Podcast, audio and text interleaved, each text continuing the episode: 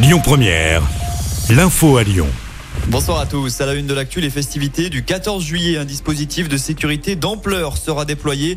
45 000 policiers et gendarmes seront sur le pont ce soir. Même chose demain. Chez nous à Lyon, 250 policiers nationaux supplémentaires seront mobilisés, dont la CRS 8, spécialisée dans la lutte contre les violences urbaines. Le RAID sera également engagé dans les rues de la capitale du Rhône, tout comme des drones, un hélicoptère et des véhicules blindés. Au rayon des perturbations, il y aura plus de bus et de tramways dès 21h ce soir dans la métropole lyonnaise. Demande formulée par le ministre de l'Intérieur, Gérald Darmanin. Demain, certaines lignes de tramway ne circuleront plus à partir de 21h. Des bus seront même à l'arrêt dès 18h. Le détail complet est à retrouver sur notre application. Des perturbations vous attendent aussi si vous partez en vacances ou quelques jours à l'occasion du week-end prolongé. C'est orange aujourd'hui dans le sens des départs en Auvergne-Rhône-Alpes. Ce sera vert demain dans les deux sens. Avant un samedi de galère, Bison Futé hisse le drapeau rouge dans le sens des départs. Enfin dimanche, c'est orange dans les deux sens. Le progrès parle d'une scène digne d'un Far West. Les faits remontent à la nuit du 30 juin au 1er juillet dernier. Lors des violences urbaines après la mort de Naël à Nanterre, des émeutiers ont attaqué un train de marchandises à Givors après l'avoir stoppé avec un barrage composé de poubelles et de containers. Ils ont ensuite déchiré les bâches d'une dizaine de wagons pour récupérer de la nourriture, des matelas ou encore des ventilateurs. Trois pilleurs ont été interpellés par la police. Ils ont été laissés libres en attendant leur convocation devant la justice. Le montant du préjudice, lui, n'est pas connu.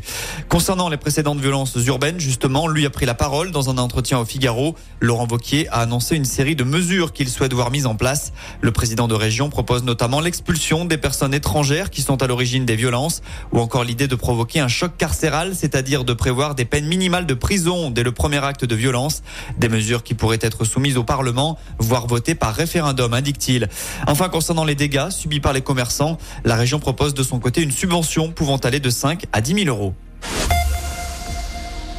On poursuit avec cette bonne nouvelle maintenant. Les prix pourraient bien baisser de 5 à 10% sur la facture lorsque vous faites vos courses. L'association des industries alimentaires s'engage à faire baisser le prix d'un millier de produits pour une durée de 3 mois.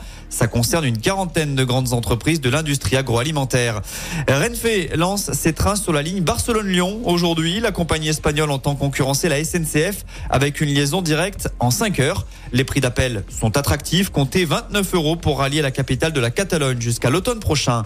Et puis enfin en sport, on parle cyclisme, le Tour de France est dans le Rhône. Étape de 169 km au programme cet après-midi entre Roanne dans la Loire et Belleville en Beaujolais.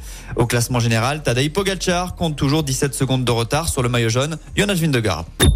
Écoutez votre radio Lyon Première en direct sur l'application Lyon Première, lyonpremière.fr et bien sûr à Lyon sur 90.2 FM et en DAB+.